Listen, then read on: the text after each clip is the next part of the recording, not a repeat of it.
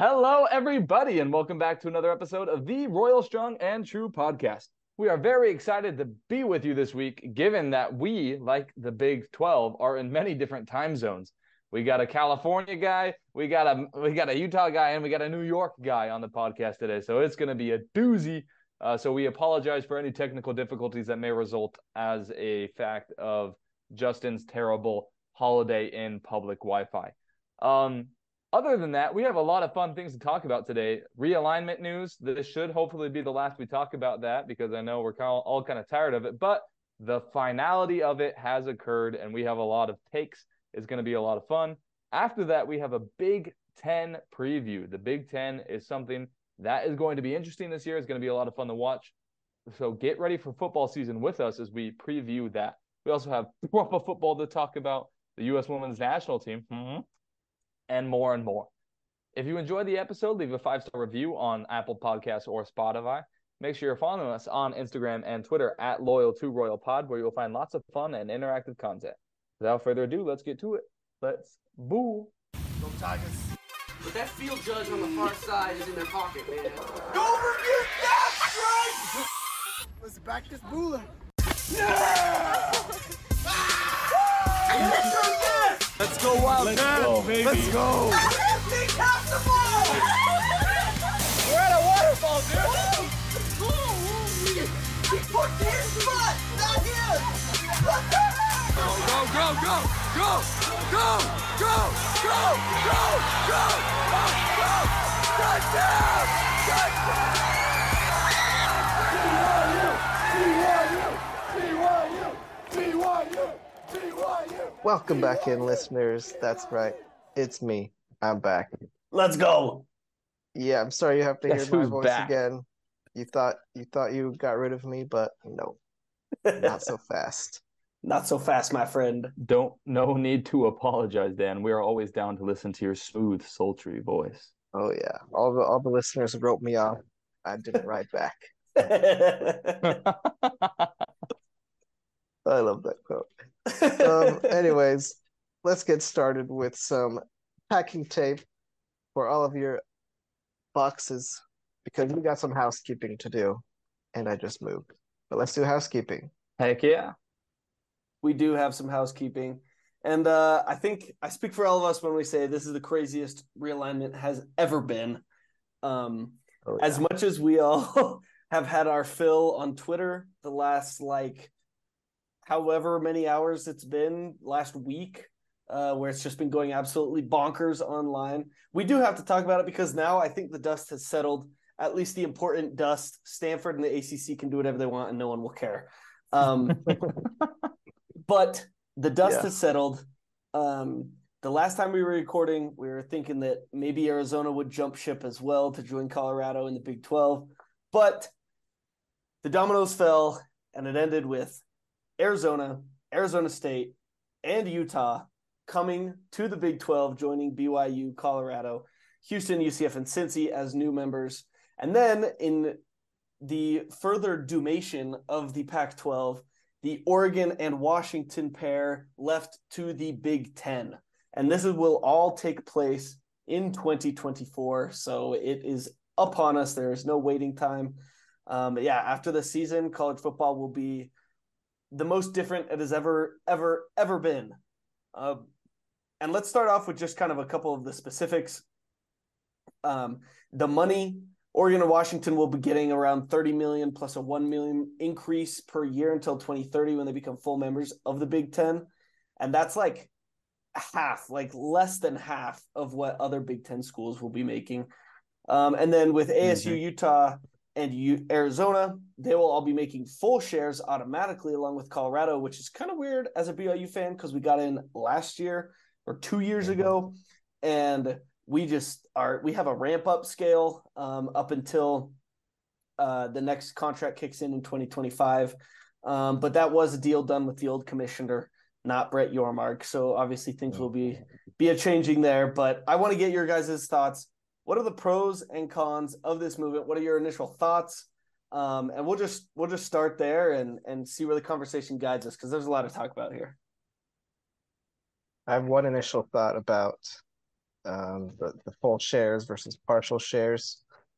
And it's that we're still big brothers to the Utes. Because in their Mhm. first year in the Pac-12, they didn't get any of the of the Pac-12 shares. They got zero percent, and then they went up to fifty percent the next year. So we still got a better deal than them. Now that they're coming from the Pac-12, you know, they're getting a full share of the Big 12, which I think is expected. But yeah, I just thought that was a fun fact that made me feel a little bit better as a BYU football fan. Hey, I didn't know that, so that is a very fun fact. Something else we Yeah. can hold over their heads. Exactly. Yep, I did not know that either. That is very interesting to know. That is per source on Twitter. Per source. So I must I hope I Per assume source. it's true, but I wouldn't put my mortgage on. Basically, all of this in the last week has been per source. Yeah, that's true. yeah, I swear it wasn't until Saturday till we got the official announcement. hmm Realignment talk is just so toxic. There's always so many sources out there, so many blog posters out there that just they I don't know. You get so much mixed information. It's it's absolutely awful. Like like you were talking about last week, Jared. Like you, we kind of just wish that this stuff would be over until it actually happens, right? Yep. I, it- Yeah, I don't know. It's just obnoxious. And as for realignment, um, do I care that BYU is getting less revenue this year than Utah? No, I don't. Like we've been getting less revenue for them for 15 years, 20 years, and we've still we still beat them last year. So they can suck Mhm. it. It's literally just one year. Next year we will have the exact same revenue split. So doesn't even matter. Um, not concerned about that. I am sad that sad and happy that the PAC-X was destroyed. Um, Oregon it was Washington destroyed. To the, yeah, It it, it's dead. gutted. It's dead. Oregon and Washington to the Big Ten. Does that make any sense to you guys? Just like mo- money aside, like just from a football culture, school culture standpoint, does Oregon and Washington in the Big Ten make any sense at all? Absolutely not. No, it does not. And I think I, I sort of view this in two different ways. With the, the Big Ten moves, I sort of look negatively on, but the Big 12 moves I'm really excited about. Because I, when BYU did join the Big 12, I was always hoping that, you know, Utah would join and Colorado would join and the Arizonas would join. It makes sense for all the four corner schools to be together. And so, you know, I was just kind of anxious for it to happen and waiting for it to see. And it was fun to see, you know, all the dominoes fall. But with Oregon and Washington to the Big Ten, that to me is a little bit more cynical, I guess, in my mind. It seems more like just purely a money move. And it seems a little more destructive to the spirit of college football. And maybe that's what you're referring to, Justin, but that's sort of how I feel about, you know, the two different conferences and the changes that they had. Absolutely, I agree with that. I mean, it doesn't make any sense to me for Oregon and Washington to be there. I mean, that's just you. You had a lot of like Oregon softball players and other Olympic sport players speak out after the move, saying, "Hey, yeah, Mhm. cool, great for football, but you just screwed all of us who signed to play for a school and a conference where our families could watch us play. Now I have Yeah. to fly to freaking New Jersey and play Rutgers on a Thursday afternoon. You know, have to take your entire school week away for those people that aren't that are in school to play school, not not like the Not Cardale you know, Jones. that- Not the Exactly. Cardale Joneses of the world. is not there to play school. So yeah, I mean that's kind of weird. I do agree with you, Dan. Though Arizona, Arizona State, and Utah all coming to the Big Twelve with us. I think that just makes sense. I think it's awesome. Can love having those schools in there. You have traditional rivalries with Arizona State. With I mean, not a, not necessarily a rivalry. Arizona State dog walked us back in the whack days, that, Mm. you know, before LaVell Edwards and everything. But I mean, schools that we've played before, and you get Utah as well. That you know we have that long-standing rivalry with as well. I think if they end up splitting us into pods, like those little four-team geographical pods, it would be so fun to play with Utah, Arizona, and Arizona State. Oh my god. That would be so Oh fun. yeah. Throw Colorado I would- I in there love too. Why that. not? Like actual Yeah. close games for BYU. I mean, Arizona State isn't just like a hop and a skip away, but it's a short flight. You can easily get there. Lots of people have family there. Legion, Easy, easy Mhm. place for people to go play. I mean, Jared's got family there. I probably have some random cousin there. Dan probably does. it's every every member of the church probably has some extended cousin living in Arizona. Oh yeah. Yeah, it's a great place for BYU fans. Great to have them in the conference. Yeah, I do have a question for you guys though. Ooh, Mhm. Is the real villain of realignment BYU? Hear me out here. Mm, okay. Yeah, I. I want to hear the setup for this because that's an interesting question. I watched a video recently on the rise and the fall of the Western Athletic Conference, Okay. otherwise known as the WAC. The whack. Um, BYU joined a conference in the Mountain West. Them and a bunch of people left the WAC and formed the Mount formed the Mountain West, which ultimately led to the demise of the WAC and the FBS Kibbie Dome. oh no. BYU joins the Big 12, and the conference that they are in goes and kills the Pac 12. So, my question is BYU has made, in its last two conference moves, has inadvertently or purposefully, however you want to say it, killed another conference. Does that make BYU the villain of realignment? Mm. I don't know if I would say villain, but I would say they are the Purdue of conference realignment. We are the serial Purdue. killers. Oh. We just go after something and we kill it. Uh, no, I don't know. I I don't know if that makes us a villain. Uh, I would hope that we don't jump conferences again and we don't have this problem again. But who's to say 50 years down the road we don't make a move to the SEC? I'm not going to rule that out.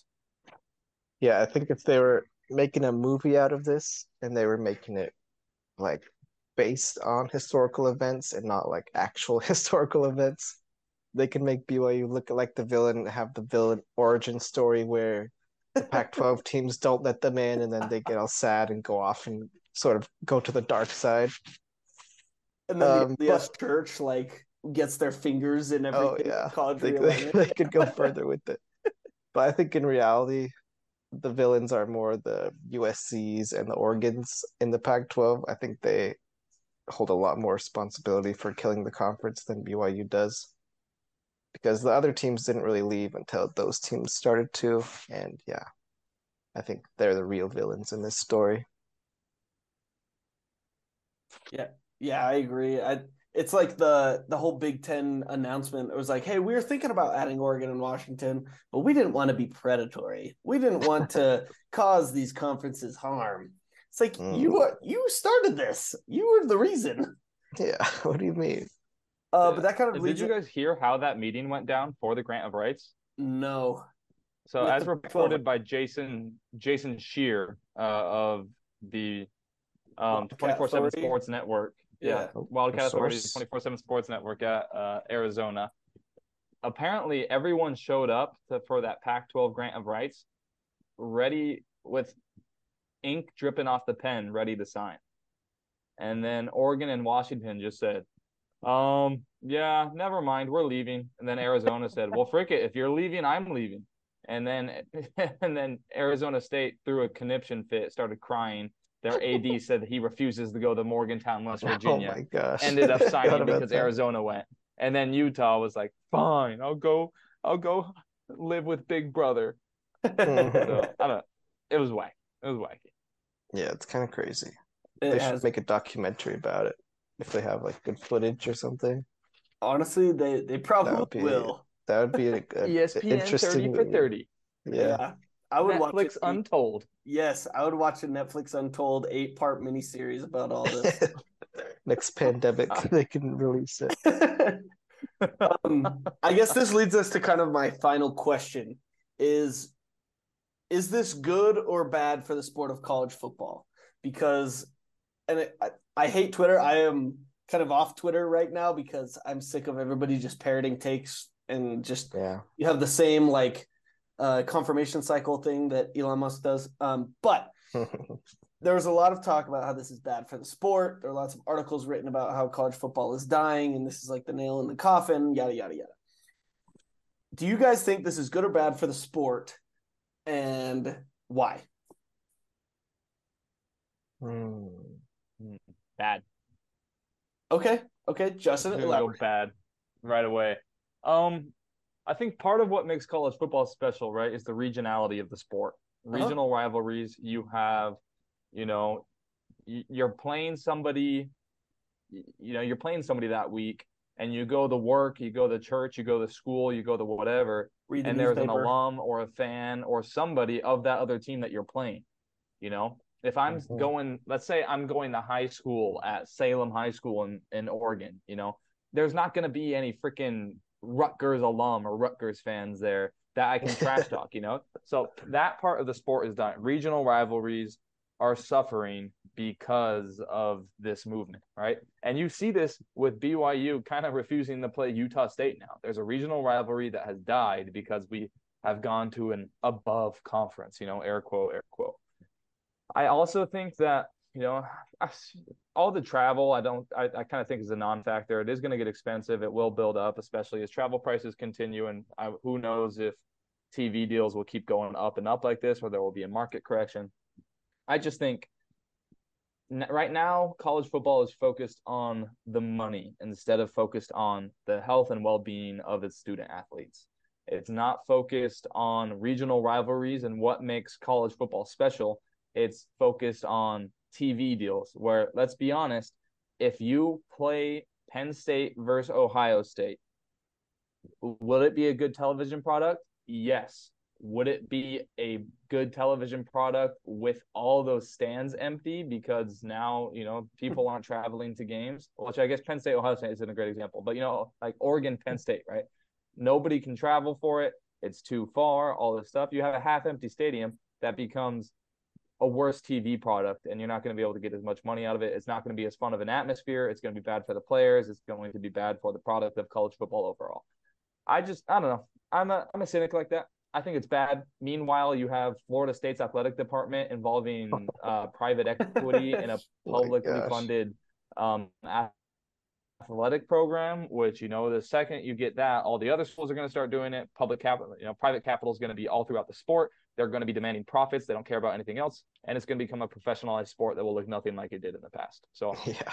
college football is changing in ways that I think are detrimental, but the only way to figure out whether the change is detrimental or not is to ride the wave and see what happens. Yeah. Um, I just want to add, I think the new Big 12 is definitely good for the sport. That would be the most Amen. fun conference in the country. Amen. It's it's deep, it's competitive, it's fun, it's a lot of you know, it's a lot of brands that they're probably not the most historical brands, but they're just sort of some of the more passionate brands in general. But that being said, overall, the latest moves we've been talking about are definitely bad for college football, bad for college athletics in general, especially non-football sports. And yeah, it's it's been kind of a a, a mixed bag for me. I'm I'm with you guys. I I think it is also a mixed bag for me because I think in the last like 10 years, 15 years, we've seen the death of the Big East. We saw the death of Texas, Texas A&M, Missouri, Kansas, uh, Pitt, West Virginia. Like a lot of these rivalries that college football was built on, the in-person experience, like Justin was saying, all of that has been going away as the sport has become more focused on money than the actual sport. Um, but I'm also with Dan that now that we're at this point, the only way that it can get better is to keep traveling down this road with the the foundation of college football at mind. And I feel like that's what's been happening in the Big 12. Like Dan said, like the additions to the Big 12, they they make the that is good for the sport. You have the Holy War is back. You retain the territorial cup with Arizona State and Arizona uh, Colorado's back in the footprint that it was originally was founded in, right? The Southwest. Um, these moves, I think, help the sport. Uh, Oregon and Washington to the pack to the Big Ten, I would even say help the sport because I think I agree. I I think overall it's a thumbs down, but I think it's better that people can watch Oregon and Washington play football than if they were hidden away on some Apple TV Plus subscription that no one is going to buy, right? And for me, That's as a fan of the sport, I want these games Yeah. to be visible. I want the teams and the brands to be visible to the public so you can still get that buy in from fans across the country. I agree there's no going back. It's never going to be as good as it used to be. But moving forward, this is the best way to do it because then these big brands, these teams with these huge fan bases, they still have the exposure to the national crowd that they wouldn't have gotten had they stayed in the Pac 10. Imagine not being able to watch Utah, Arizona, Arizona State, Colorado, Oregon, Washington. Like we wouldn't have been able to watch those teams. And I love the the dynamics of those teams and and the styles of football. Like I just I love the brands. Um, and as a fan of the sport, I'm glad that they're staying on a channel that everybody will be able to watch. So yes, it's sad that it will never go back, but I think moving forward, if we could just let it sit for like 10 years and just not change anything, I think we'll all realize that it's maybe not quite as bad as we thought it was going to be. I don't know. That's just my two cents. Couple things before we move on. First, Jared, you forgot uh, what the heck is it called? Like the Rumble in the Rockies or something? The Rumble in the Rockies, Uh, true. Oh boy. Story, The Historic. storied rivalry. Um, second of all, on that Rumble and the Rockies, no. Um, we we've mentioned Utah is a member of the Big Twelve. BYU and Utah are conference foes once again after being conference foes in the WAC and the Mountain West and and now in the Big 12. There's been a lot of debate on Twitter as to whether this was a good move or a bad move. You know, BYU's presidency helping Utah into the conference instead of blocking them out like they did to us however many years ago. So I want to hear your guys' opinions, Dan and Jared. Are you happy? Are you sad? Or are you so so in the middle about Utah being in the Big 12? Hmm. I have to say I'm happy about it. I think in terms of football strategy, it remains to be seen whether it's the best move. Because if the Pac-12 crumbled and BYU did not allow Utah to enter the Big 12, Utah would be in a bad spot. Their program would probably decline, and we would sort of reap benefits from that with in-state recruits, Mhm. um, you know, fans, stuff like that. And that might be better for the program. However, for the spirit of college football and for BYU fans currently, I think it's definitely a better move to, you know, sort of rekindle the rivalry, reset things to how they used to be. You know, all the old people can be like, yes, it's like back in my day, you know, that sort of thing. Hey, that's I- us now. I think it is it is Yep. good. I I am glad that BYU did what they did. I'll put it that way. Dan, I'm with you. I'm absolutely stoked that Utah is back. Like I as a college football purist, as a BYU fan, as someone who loves the sport and the game, like having the Holy War back is what I've always wanted. Like that's the one thing I've always wanted ever since BYU went independent is that we need to play Utah every year and it needs to be on rivalry weekend.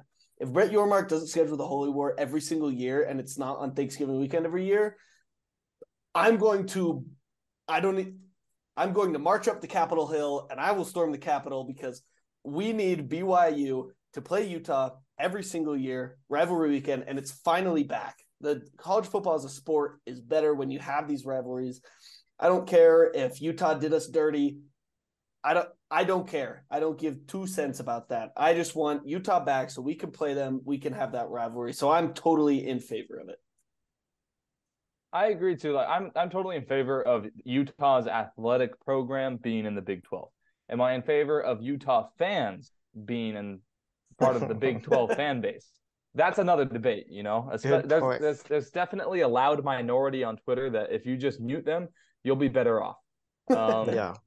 there are a bunch of weirdos that think that Utah is an Ivy League, think that they are like members of the bourgeoisie or something, and like I don't know, it's it's it's it's, it's freaking weird. Those people, I, I honestly Yeah. don't understand them.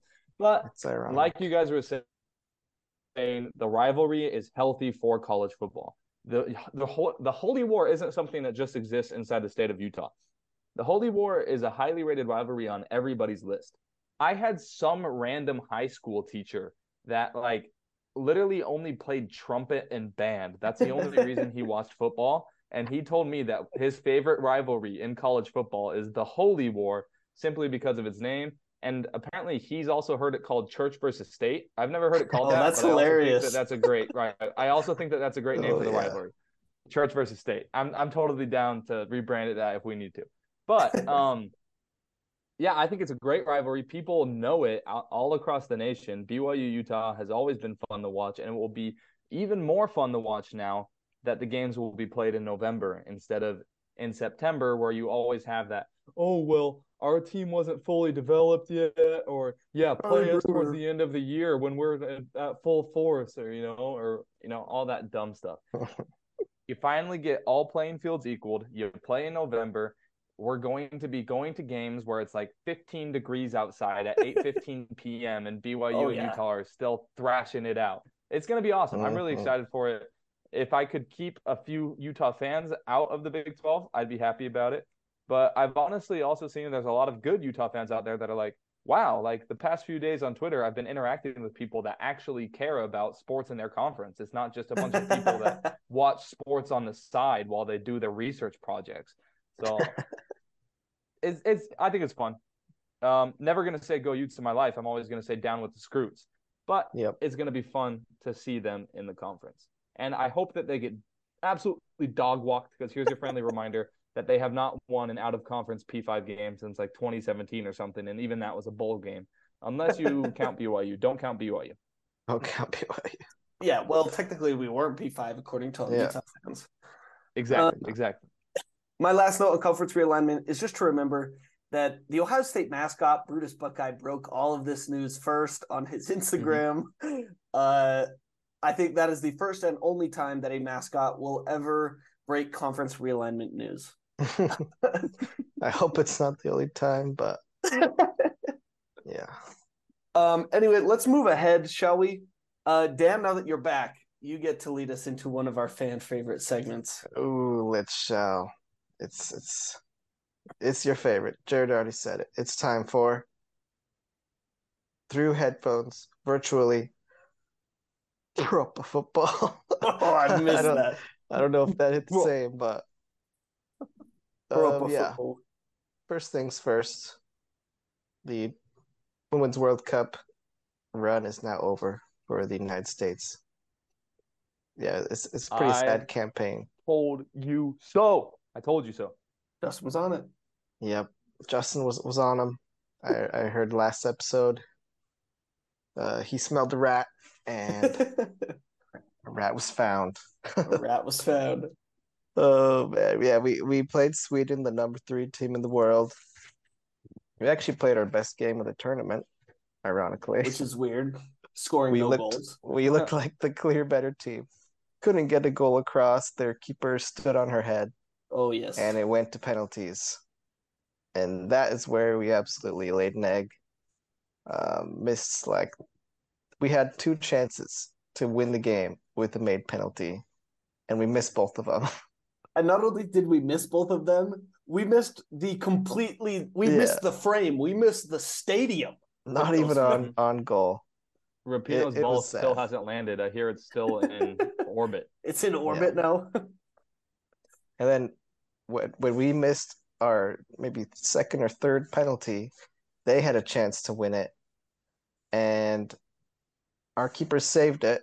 It sort of like bounced up in the air after she saved it. She reached one arm out and swatted it out of the goal. And people were like, okay, she saved it. And then the ref was like, okay, we're going to review it. And then uh, everyone was just watching for a second. And then Sweden just starts celebrating out of nowhere. you don't know what's happening. And it turns out they got a review that the ball was over the line by like a millimeter. The penalty counted. Sweden won. It was, oh man, what a way to go out. Indeed. That's can I can I just add a note here? Like, of course, how the heck does proper football have this technology, but we can't figure out whether or not a ball crossed the goal line? I know they do right? have the Jake. They they uh, have sorry. insane tech. Sorry. Insane. Yeah. They have they have Stark tech. I think they have it. Someone Cup. was saying they have it in basketball too, or something. I'm not sure. Just to make sure but the ball goes all the way tennis through. Tennis is incredible. Or tennis, yeah, tennis. Tennis is insane yeah, tennis like that ball's moving so quick, and it can tell by like half millimeters whether or not the ball was in. Yeah, and the, the challenges take like ten seconds of tennis. it's so nice. yeah. Oh uh, yeah. I don't know. I'm just wholeheartedly disappointed in the women's national team. It was Yeah. from the very start, you could just tell we didn't have it. Um, and not only was it a bad tournament, it was a bad tournament. This is our earliest elimination ever in the Women's Boo. World Cup. Mm. Um, and we went almost four hours without a goal, which is not only the longest streak in women's national team history, but it is also the longest streak without a goal ever in all of women's World Cup. That's that's Yikes. bonkers, bonkers. I, Yikes. yeah, yikes. Um, you guys saw what Greg Rebel had to say about Ashley Hatch. Um, he he was he was laying it on pretty thick there, yeah, he was. criticizing the coach Vlatko for taking you know old players past their prime or young players who he, didn't even use instead of Ashley Hatch, who's a proven goal scorer, and you know they couldn't score a goal somehow. Huh. Imagine that. Huh. Yeah, I do have to say the players are getting a lot of criticism for this performance, but I think the the coach deserves a lot more because this team has been poorly managed, one at the World Cup, but also for several months leading up to the World Cup. I mean, we had we had plenty of time to prepare for these games to figure out our lineups, figure out how to play together, but somehow we didn't. And in the World Cup, we used lineups that we had never used previously, which is not a good strategy. What are you doing? Why would you have What? to do that? It, it's bad. We our preparation was very poor leading up to it. We played a few good European teams and friendlies, Germany, Spain, England. We didn't look very good. We should have seen this coming, but we couldn't figure it out. Our our lineups, we couldn't figure them out. Our our tactics, we couldn't figure them out. The players, none of them performed performed particularly well. So they have to have some responsibility, but if the whole team's not playing well, that falls on the coach to figure it out. He had plenty of time to do so, and he failed. So at the end of the day, um, if you have to blame one person, it's going to be Vlatko. Hashtag Vlatko out, right? Preach. Vlatko out. Uh, Ted Lasso is he still coaching his kid's little league team? How old is his kid? Like, can we grab Ted Lasso over here? Probably. Yeah. I I think that would yield much greater results than He has proven success in the Yes. Premier League. exactly exactly. He almost won the whole effing thing. Yeah. Uh, anyways, Olympics are next year. Okay, Let's right the ship. yes, and by right the ship overboard with Vlatko. I hope maybe. so. yes. Vlatko out, Hatch in. Yes, We're there. There you go. Amen. One for one trade. Uh, let's move Yes. on along with some other proper football. Um, in the MOLS, the MLS, uh, a Moles. couple things. Dan, you have to explain Leagues Cup to us because we've been grasping at straws. Oh yeah. Makes no sense. RSL Leagues like, Cup. got destroyed, but still made it. I don't explain it. I don't understand it. Yeah, I'll, give you a little rundown. Leagues Cup is a tournament between MLS and the Mexican League. Oh, Liga MX, I believe they call it. You know, I love the X. mm-hmm.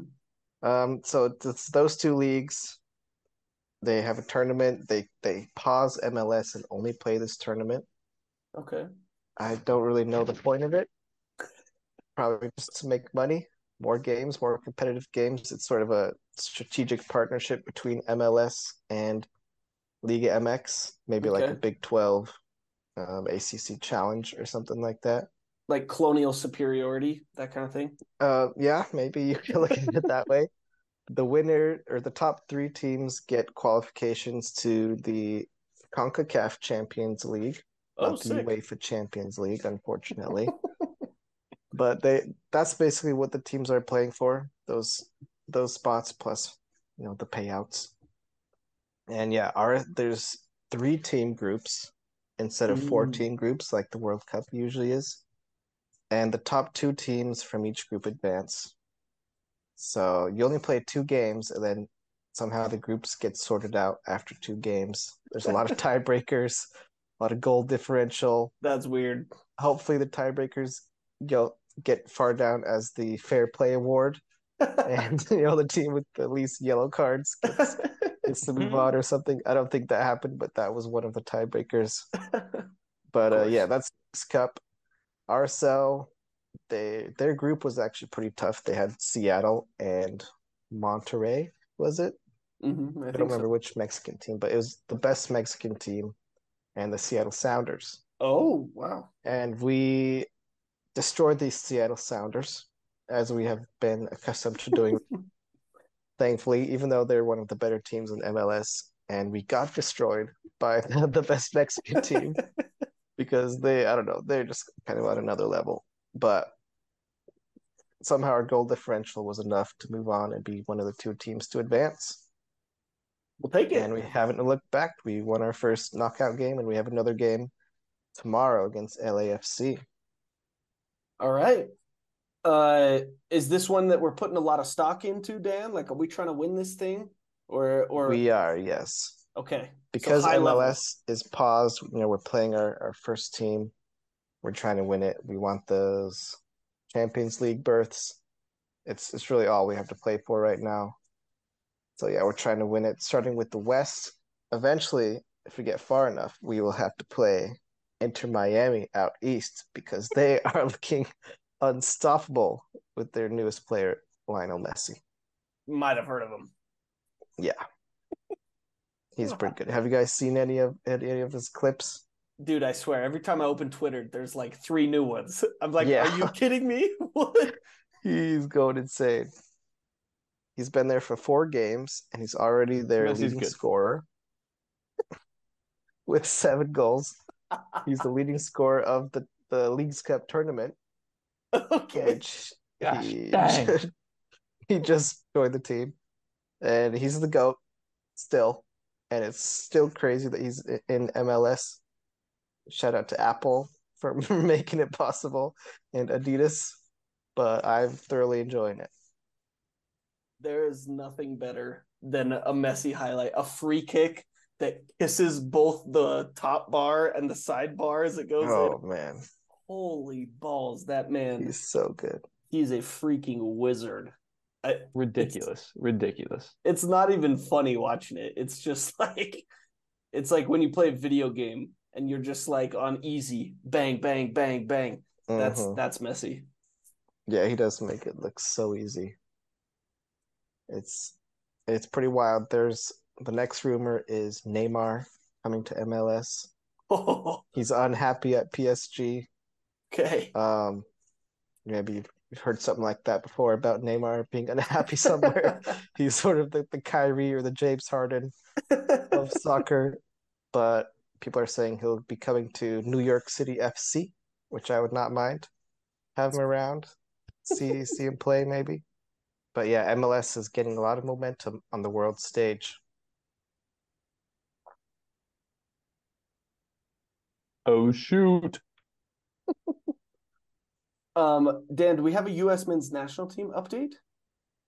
Um, yes, just the one update we have is that Yunus Musah has escaped Valencia and is, Escaped. join, is joining Christian Pulisic, Pulisic, Pulisic and AC Milan.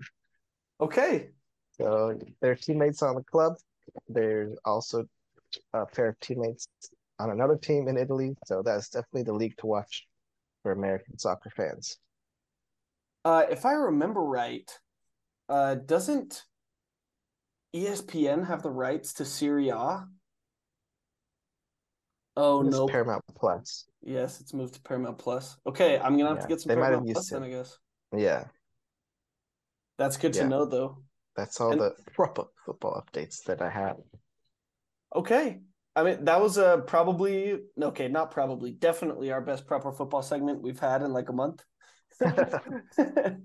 um, yeah, Oh. Yeah. Dan brings a level of expertise that neither I or Justin can even approximate. So, Yep. Oh. hmm It's it's still fun to listen to.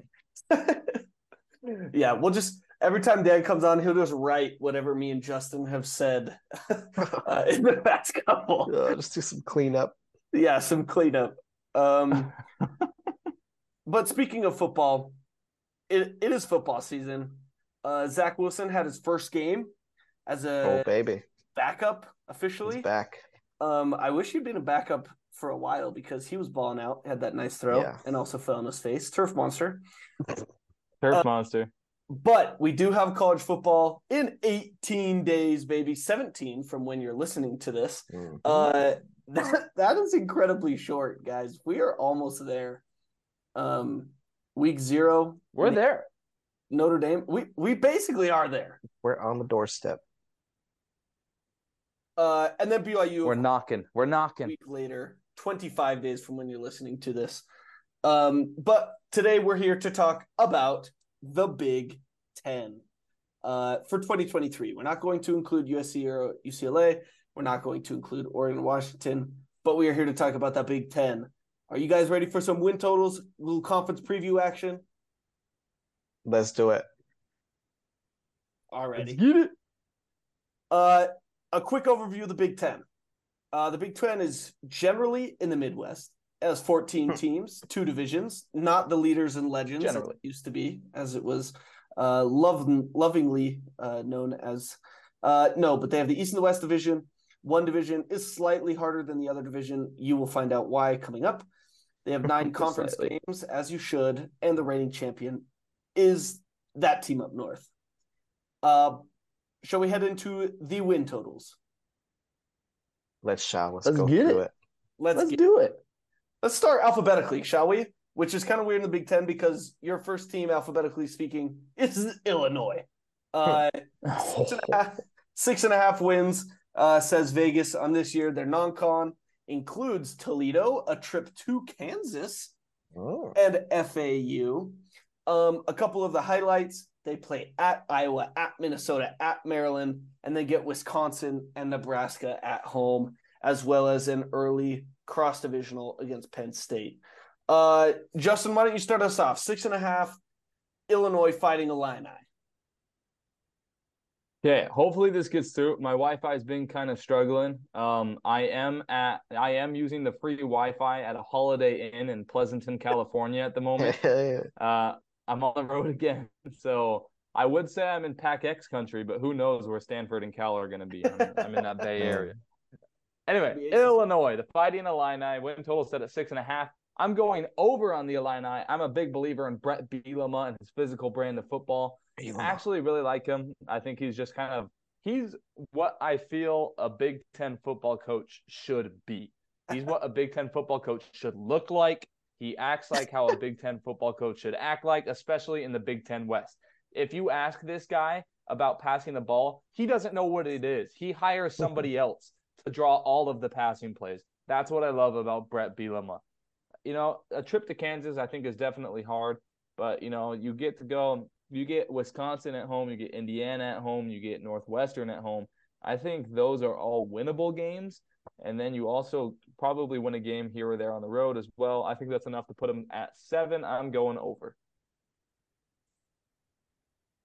Yeah, I also went with the over. I think that game at Kansas is going to be a fun one, I think. Just a fun, you know, two Power Five teams from different conferences squaring up. You always love to see that. Illinois started off very hot last year. Mhm. You remember? They were ranked at some point, I believe. Um, and then they sort of fell off and lost four of their last five. So it's really hard to say how they'll look this year. But I do think they'll um, they'll get up to seven games, hit that over, hopefully win at Kansas, beat uh, big a couple Big Ten teams like Maryland, Northwestern, Indiana, and get to that threshold. All right, I'm actually on the under here, um, and here's Mm. why. I like they were really good last year. Um, they had Chase Brown at running back, who was an absolute unit, um, and they do replace him with a couple of good solid backs. Their quarterback is Luke Altmyer from Ole Miss, but the defense is what gives me pause. They don't have a bunch of good players in the secondary, and so I think they drop one to Kansas. I think they could lose to Maryland. Uh, I think Maryland could Mm. outshoot them. And then I think it's going to come down to whether or not you can beat Minnesota. But because it's on the road, I'm going to give that one to Minnesota. I'm going to go six wins here. But they do come off the bye for that Minnesota game. So I wouldn't be surprised with an over, but I'm going to slight lean to the under here. Fair enough. And let's move on to another team that starts with I. One, uh, the second of three. this is basketball school, Indiana. Definitely, definitely basketball school. What do you guys think about this one? The over under is set at four even. You guys think they'll exceed that or will they fall short? Uh, kind of Uh. like you said, Dan. Like it's a basketball school. um, show me the wins. Uh, I only see three. Um, maybe four. I see Indiana State a dub, Akron a dub, and Rutgers a dub. I I really am not seeing another dub on there. Maybe you beat Purdue or Michigan State late in the season, but I think then maybe everyone's checked out. I don't know. I'm going under, and I'm pretty confident here. I'm also going under. I'm not as confident on it. Like I'll I'll take a push. I think maybe they get the four wins. If they were going to go over, they would have to get a dumb victory. Indiana is a dumb school, but not a fun dumb. They're just a boring dumb. They don't win dumb games. They just they lose all their dumb games that they should lose because they're dumb. Um, yeah, I don't know. Basketball school, losers not on top, go in under. I'm going under as well. I'm very bearish on this Indiana team. Their non con includes home against Indiana State, Oh, neutral versus Louisville, Louisville. and home against Akron. And I think they win two of those games, losing to Louisville. And then they don't win another game for the rest of the season. Oh, dang. That's just how I feel about Indiana. They'll finish well below four wins. Which Oof. saying a lot. Oof. All right. Let's move on to that third eye. We're going third eye blind right here. We got Ooh. Iowa, the Hawkeyes. Their win total is set at eight and a half, jumping up a full point from the seven and a half that it opened Mm. up with. Wow. Their non con includes a familiar foe, Utah State, at home. They then travel to Iowa State in a rivalry that I don't know what it's called. Do you guys? The Cyhawk, Is it the Cyhawk, really? the Cyclone, and the Hawkeye. Oh, I love that. cool. Okay. The I think it's a Cyhawk trophy. And then they rounded out with a MAC team in Western Michigan. Notable games they have a trip to Penn State, a trip to Wisconsin, and they also get to play back to back to back Northwestern Rutgers and Illinois. What a stretch. Uh, with a win total set at eight and a half, are you guys going over or under? I'm gonna go first. I have just a slight under here. I think if it was originally 7.5, I would have gone over because I have them at winning eight games. But the over under has swung quite a bit, and I think it's gone a little too far. I think they'll lose to Iowa State, um, the Big 12 team that I might be partial to. And Interesting. they the rest of their games aren't too hard, but they do play, you know, at Wisconsin. They do play Michigan State, who could be decent. I don't know. And then they also play at State, which at Penn State, I should say, which will be tough. I had them finishing with eight wins, going eight and four in the regular season. I'm with Dan. I think eight and a half is a much harder number to bet than seven and a half. Um, because I think it's pretty easy to get to eight wins here, but it's that ninth one um that I'm Mhm. worried about. Um for me, the hardest games on the schedule are at Penn State. I don't think you're gonna win that one. Wisconsin and Minnesota before the bye week. I think those are pretty tough, especially going to Madison. That place is gonna be jumping. Um, and then the fourth loss, I mean, maybe you lose to Nebraska, maybe you lose to Iowa State, but I think they can pull them out, especially with Iowa State having their quarterback suspended for gambling. Um, also, did you guys about true. that. did you guys see the video in the I bar? forgot about that. Yeah, where he's like, "Don't tell anyone." Or, Don't tell post anyone.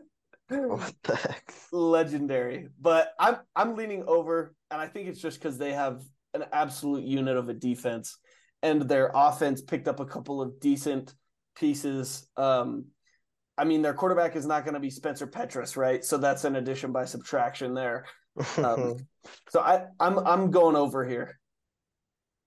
yeah, this will be an intriguing intriguing team to watch for for sure. I think they could be surprisingly good, or they could just be Iowa. You know, hmm That's my opinion. I think Iowa Iowa's just going to be Iowa. When I, I hear Iowa, I just automatically assign eight and four. So if their win total is set at seven and a half, I'm going over. If their win total is set at eight and a half, like it is right now, I'm going under. Iowa uh-huh. is a funny school, as in you know they beat teams they shouldn't, they lose the teams they shouldn't. You never know what's going on with Iowa, especially if they can't score more than like 15 points per game this year. They're going to struggle mm-hmm. because the Big Ten is slowly learning how to score touchdowns, especially teams Yeah. like Maryland. Now you got a team like Wisconsin with at, with Luke Fickell at the helm that you know maybe might institute some offense. So because of that, eight and four automatically assigning it going under. I like that, Justin. I mean, that is it's like death taxes, and then Iowa getting their ninth win, thirty-four to ten over a West Coast school in the Citrus Bowl or something. Yep. Mm-hmm. Um, let's move on to the next one. Uh, we got Maryland here now. Dan, uh, maybe a little partial to this one. I know Dan is a Terps fan, uh, right? Am I- yes. Mid Atlantic team, you know. uh yes and they have the flag. Um anyway win total of seven and a half up from seven. Their non-con is extremely difficult. They play towson incredible fcs team. Home charlotte incredibly fbs team. And virginia maybe the best team in the acc question mark. Um but I see what you did there. Their Big Ten schedule does not give them a break. They go to Ohio State. They get Illinois and Northwestern uh, and Nebraska on the road. Uh, Penn State, Michigan. I, it's a tough schedule, but they have some pieces. I don't know. What are you guys thinking? Seven and a half over under. I'm going under on the Terrapins. Um, I honestly don't think that they're going to be great. Uh, um, they're going to be better. I mean, you, you, I remember when Maryland was basically a lock for going three and nine every year. You know, Mhm. yeah. they're going to be bowling. I just don't see them getting to eight wins personally. Uh, Tagovailoa at quarterback, he is good when he's good, but he's also really bad when he's bad. He's wildly inconsistent, and Maryland's year is going to depend on early successes or early early failures for him. Because if they have some early successes, they'll do well. I just don't think that it helps that their first few games are at Mich- in conference are at Michigan State and at Ohio State with a break with Indiana between there. That's tough, and I think that could demoralize them. I think that could send Maryland's uh, team on a downward spiral. That's why I'm going under. Yeah, they do have quite a difficult schedule. I didn't realize this until now. I have them starting five and zero, Oh, but because their non-con games should pretty easy, and then they have at Michigan State, which is winnable, and home Mhm. against Indiana with Indiana, which I think they'll be favored in. From there, it gets really difficult, and I think they go um, three and four the rest of the time. But that's enough to get them to eight wins, so I have the over. I'm with Dan here. I'm slightly on the over. I like Justin said, this is they're just this is the team that is just as volatile as their quarterback is. Uh, Do you guys remember when he threw like six interceptions in one half against Iowa that one game? Yeah. uh-huh. Yes. And then they went and like I it was that same year they like beat somebody good too, and then they lost to Penn State 59 to 0. So like Oh wow. this is this is a team that is extremely volatile. I think they're going to get a dumb win and a dumb loss. Uh, but overall, I think they're going to get to eight wins. I think they're much improved from what they have been, and I think with just a slight upgrade in consistency at quarterback, I think eight wins is on the table. I'm going over They're definitely trending in the right direction. for sure. Um, next up, we have another M team. They are doing lots of letters in bunches. Um, this team is north of a certain other team, you might say. See what you did You there. might say they're up north. Yeah, up north. And that- That's true. that team. There's a Great Lake with whom they share their name. Hmm. I'll say the name of the Great Lake. It's Lake Michigan, but I will not say the name of the school for Jared's sake. That was very respectful, Daniel. I appreciate it. Until now, it's Michigan. the Wolverines. Vegas has Vegas is high on them with a 10.5 game win total, which is the highest we've seen so far, probably the highest that you're going to see in the Big Ten. what do you guys make of this team this year?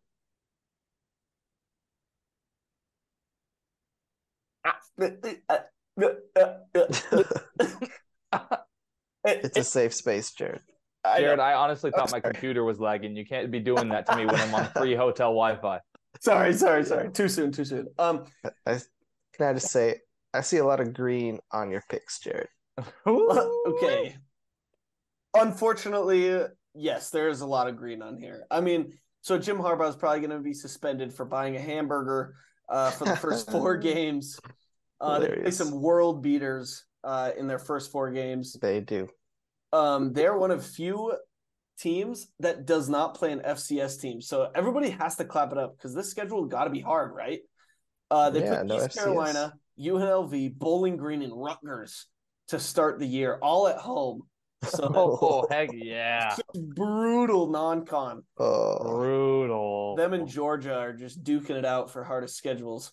Um, then they go to Nebraska, to Minnesota, Indiana, at Michigan State. I maybe one of those games. I you know what? I'll say it. Two or three of those games are going to be close, but but they're going to win. The Wolverines are going to win every single one of those games. Then you hit the bye week, come back with Purdue, and then you finish out with at Penn State, at Maryland, and the game, which is in Ann Arbor this year. I think I, we'll get to this a little bit later. I think they split the Ohio State and Penn State games. I Ohio State at home. Ohio State is probably the better team. Quarterback, depending, we'll get to Ohio State later. They're a whole nother question mark. But to Happy Valley, which unfortunately that game is at 10 a.m. Uh, which oh man. Boo. yeah, Fox needs to stop Big Noon Saturday because it's killing college football's greatest environments. But I think they split it. I think they get to 11. Um, I just don't know which one they win and which one they lose, but I think they will go 11 and 1 uh, and hit the over. Fair enough. You know, when I saw a win total at 10 and a half for Michigan, that was an automatic over for me. You're telling me that they could lose a game and still get to the over? It's not like Georgia or Alabama who have sometimes had their win total set at 11 or at 11 and a half, you know. Mhm. Michigan's going to run through who they need to run through. I mean, UNLV and Bowling Green back to back might be tough. Ooh, But um, Yep. other than that, they're going to run through who they're going to run through. They have, unfortunately, Jared, cover your ears, cover your ears, Jared. Um, Uh-oh. they have owned Ohio State the past couple of years, and I, I just I don't know if that's going to change given current recruiting, given um, Ohio State's quarterback situation, and given the fact that Ryan Day is still there and Michigan is Ryan Day's daddy. Uh, Wow. I'm glad Jared is not hearing this. so they might go twelve and zero, but they're definitely getting to an eleven and one over. Um, yeah, Jared, I- you're safe now. It's- yeah, it's- you're good, Let me Jared. turn on my video, Jared. you- You're you're good. okay. Headphones are back on. Yeah. Okay, I'm I'm I'm gonna say this with Jared's headphones on. Uh, Michigan is Ryan Day's daddy. Justin, you're not wrong. we'll get to this later. I oh man. thoughts on this. Yeah, just to add mine, I also have them going over, getting 11 wins. But Jared, you might be happy to hear I have them starting 11 and 0 Oh, yes. and finishing with 11 wins, Yes. God bless. which means you. a loss to Ohio State in the game. I almost said a game, but I decided to give you the respect. Good job, Dan. Thank the you. game. Dan's Use being the so right article, Dan, please. Uh, they do have. I, I will say this: Donovan Edwards and Blake Corum are the best running back duo in college football, hands down. Mm. But All they're, right. they're the best. Jared's saying nice things about Michigan, so I think it's time to move on. Um, we, Yeah. we go to our third M school, Triple M. Uh, we go to Michigan State. Um, they are also in a state that shares a name with a lake, um, Mhm. East Lansing. Here, it's not that pretty of a place, but good for them. Um, the Sp- the Spartans have a win total set at four and a half, kind of low for a storied program. Their uh, non-conference includes Central Michigan at home, Richmond at home, and Washington at home. They have notable games at Ohio State, at Minnesota, and Penn State at home, and they also play at Iowa. Not an easy schedule for uh, Mel Tucker. The question is, is Tuck coming? Uh, Um, define define coming, Justin. First, over or under, and then however you personally define tuck coming. Um, can I just ask one clarifying question? Absolutely. Their their over under is low, so they might be in a tough spot as a program. Are they looking for a new head coach, or do they have someone with whom they're happy with? Um, and what evidence do we have for that? there you go. Is tuck coming Uh, or is tuck going? Currently, uh, as of what was it, a year and a half ago, two years ago, Mel Tucker, their head coach, who has led them to one bowl season, um, signed a 10 year, $80 million contract.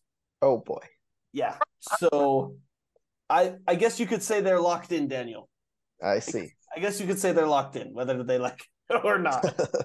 Good question. Thank you. Thank you. Let's see. Over under 4.5. I had the over by a half game. Oh, so Tuck is coming. Tuck is coming. They're winning five games this year. Oh, um, Yeah, I have them getting two of those five in the non-con, and then I have them winning at Iowa somehow, Okay. at That's- home against Nebraska, and then at Indiana. The rest of the games, I don't feel very good about them winning. So, five and seven this year, just like they went last year. Five and seven. Tuck is not coming. Uh, I agree with Dan. Tuck is coming, but not for a bowl game. Um, he's going to beat Central Michigan. He's going to beat Richmond. You're going to beat Rutgers. Uh, and then Nebraska and Indiana, I think, are possible wins. I think I, I think you can get to that. I I think so. Um, apparently, so I was doing my research for this team, and I was looking at the quarterbacks they have behind Payton Thorne, and they're just like some weird name, no names from the middle of nowhere, Kansas kind of stuff, you know. Um, Hmm.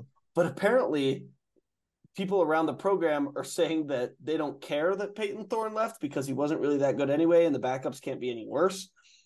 So that kind of like changed my mind a little bit. Um, and their running back and O line are like decent, so they're enough to like beat the bad teams that they're supposed to. So I'm gonna go slight over.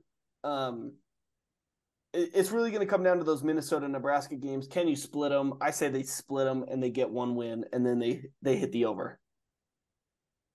I say tuck ain't coming. Ooh.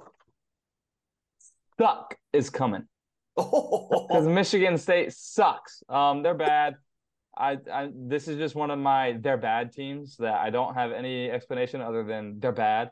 Um, Michigan Mhm. State unfortunately has um suffered the BYU curse of losing the BYU and then having your program fall into absolute shambles And afterwards. yep. Um, I just don't think that this is going to go well for Michigan State, and I honestly think that Mel Tucker might be fired halfway through the year. Like that, Boy. they're going to have to buy him out, which is going to be crazy. But with the money that they have, they're going to be able to do it. It- signing the signing him to a ten year contract was absolutely mind boggling. Anyway, going under, they suck. Mel Tucker ain't coming. He going. Uh, that will be an interesting one to watch pan out because the last time they were picked to finish where they were and to win four and a half or five games, they ended up winning 11 games and going to the Peach Bowl and beating Pitt. So uh, it will be indeed uh, interesting to watch to see if Tuck is coming. Uh, but let's move on That to our should have last. been BYU in the Peach. Bowl.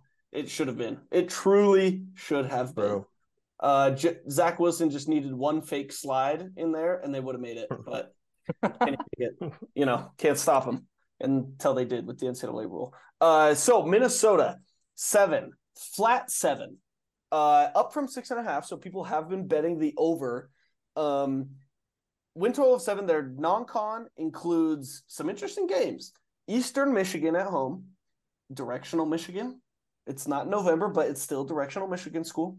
Then they go to UNC with Drake Maye, Heisman contender, and then they get Louisiana a little bit later at home. So a very interesting non-con, uh, very fun to say the least. Some notable games include cross divisionals against Michigan State, Ohio State, and Michigan. That's not the draw you want. Nope. Uh, plus, they go to Iowa um, and to Northwestern, which is very, very, very, very hard to play at. Um, Mhm. Anyway, it's a really, really interesting long. schedule. it is long, and apparently Ohio State fans pee in the hedges. Um, very, very interesting schedule. But where are you guys going with an over under of exactly seven? I've got an emphatic over on this one. I think Minnesota Oh. might be a nine win football team this year. They, they have a Oh. lot going on, right? They're new quarterback, new running back, new basically everything on defense. But man, am I going to row that boat? I love PJ Fleck. Ooh. Love that. I think he's a good coach, and I think he does a lot with a little. I do not like that they are playing a directional Michigan school. Um, that's always dangerous, always extremely dangerous. Any month, really. But I do think that they get to the over comfortably without even any push insurance. I'm going over. Wow. I'm also taking the over slightly less emphatically. I have them um, getting up to eight wins. So still an over, but not the nine that Justin was saying. Um, yeah, I just I love to row the boat. I think they'll surprise some people this year. I don't have very good reasons to think so, but I just got to go with my gut. I'm taking the over. You guys do this to me every single episode. There's at least one team where I flip, and I think it's going to be Minnesota. I had them at six wins. I had them hitting the under, and Mm. the losses I see, uh, six of them. I think UNC at UNC, Michigan, Iowa, Illinois, Ohio State, Wisconsin. But the more I hear you guys talk about them, the more I remember just like they're just a solid team. Like PJ Fleck knows what he's doing. Yeah, they have a new quarterback. But I'm thinking about it, their quarterback wasn't really all that good the last couple of years. They had the old No. guy that was like looked like he was as old as PJ Fleck. Yeah. Um, they did have Mohamed Ibrahim, who was like absolutely bonkers in the running back department. Um, but like, I don't know. I I'm gonna switch. I'm going over with you guys. Uh, Ooh, baby. yeah, I hopefully it turns out well, but I think they could win that Wisconsin the Illinois game. Uh, yeah, I think seven is the right number, but I think eight is probably more likely than six. Uh, so yeah, congrats, you guys have convinced me. I'm moving to the over. Thank you. Love it. Uh, let's move on out of the M category and into the N's. Ooh. We have storied program and first BYU opponent, Nebraska. Oh. Their non-conference includes a game at Colorado. We'll love to see a P5 P5 action, even if it's Nebraska at Colorado. Hey, Uh, then they they play NIU and Louisiana Tech at home. The over under is at six flat. It came down from six point five. People are not too high on Nebraska, but what do you guys think? This is a super interesting one for me because different teams and different coaches have different styles of like revamping their programs, right? You have Colorado and Deion Sanders. I almost said Dion Smith, but he's the BYU running back. Um, Deion Sanders has like the whole like completely overhaul everything, like right to the extreme. Matt Rhule is kind of the opposite. It's kind of a similar thing he did at Temple when he took over because he turned Temple. If you guys remember, College Game Day went to a Notre Dame Temple game. I remember because me and Dan, like sophomore year, missed out on a Halloween party at school because we wanted to watch the game. I forgot about that. um, but Matt Rhule knows what he's doing, but he's doing it in small steps, kind of taking uh, stock of what they have there. Not a ton of huge roster turnover, more of a culture change. I think that culture change will result in more wins. I think they'll make a bowl game. I just don't see them getting to seven. I think you lose to Iowa, Wisconsin, Maryland, Illinois, Michigan, and Minnesota. Um, maybe you snag one, but I think if you do, then you're going to drop one to the Michigan States or Purdue's or Colorado's or or or, or someone, right? So I'm I'm going on the under here just because I think five wins is more likely than seven, but I think six is kind of the right number. Yeah, I see this as a push as well. I think they'll get to six wins. I think that at Colorado game, that week two, is going to be very interesting to see, you know, what Colorado is, if they're good, if Shedeur Sanders is actually a five star guy, if, you know, uh, what's his name? Jordan Travis can actually perform versus Power Five competition, Travis Hunter. so on and so forth. Sorry, sorry, yeah, Travis Hunter. Yeah. yeah Yeah, right. Hunter. um, yeah, I I th- I see this as a definite push.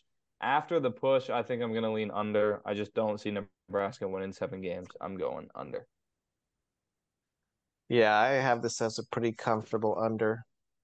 Maybe it's just because I have some sort of sick joy when Nebraska is bad. or maybe it's because they went four and eight last year and they have a new head coach, but not much else has changed. Uh, but yeah, I, I do not see them going bowling this year. I have them getting four wins.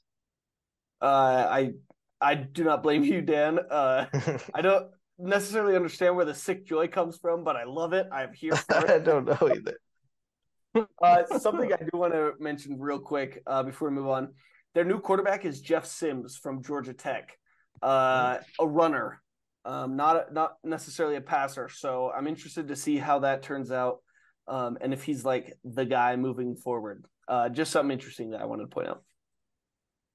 Let's move on to our second N school. We got Northwestern. Um, Oh baby. Northwestern is a school, um, definitely a school, not much of a football Yes. program.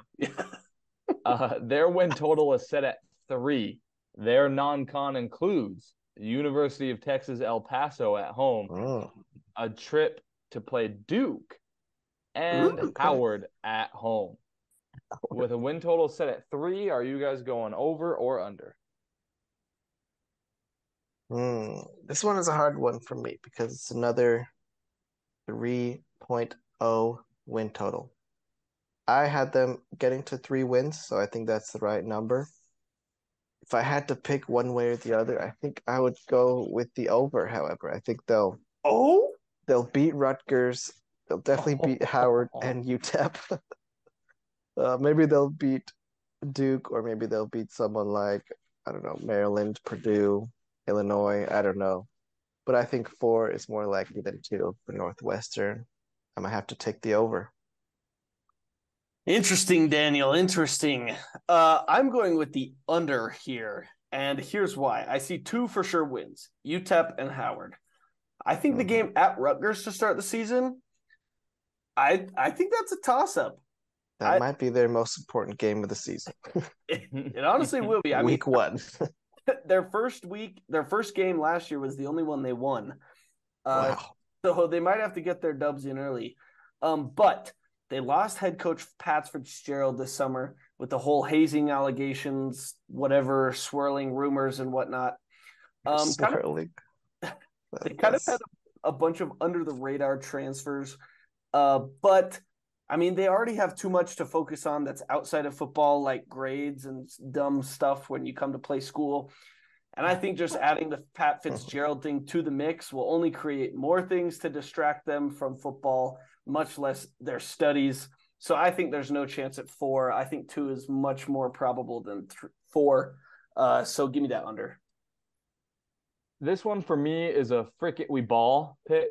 Oh, Um, yeah. Just no particular reason to it. I just think Northwestern, yeah, sure, why not? Go over. You fire your head coach, who's like a son of the program, who is like this generational talent that you should absolutely be grateful for. Sure, why not? Win four games right after that and crumble into oblivion after. Who knows? Uh, but I do Nice. think they have a chance of beating Rutgers, UTEP, Howard. Um, Duke It's it's possible, but I think Duke probably has probably a touchdown advantage in that game. Purdue will have a dumb loss later in the year. Who's to say it won't be Northwestern? So Mhm. give me the over on the Wildcats. I got one question about Northwestern. Hmm. Ooh, love it. Are they going the Vanderbilt direction? You know, Uh, strong academic school that found themselves in a amazing football conference. Are they going to go in that direction and kind of stop competing altogether? What do you guys think?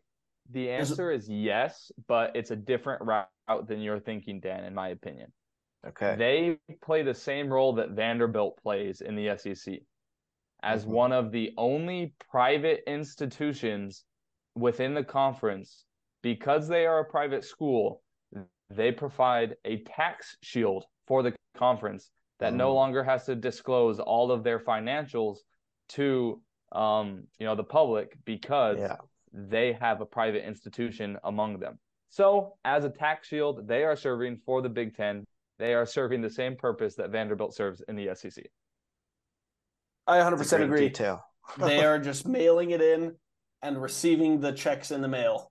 That's that's Mhm. the exchange.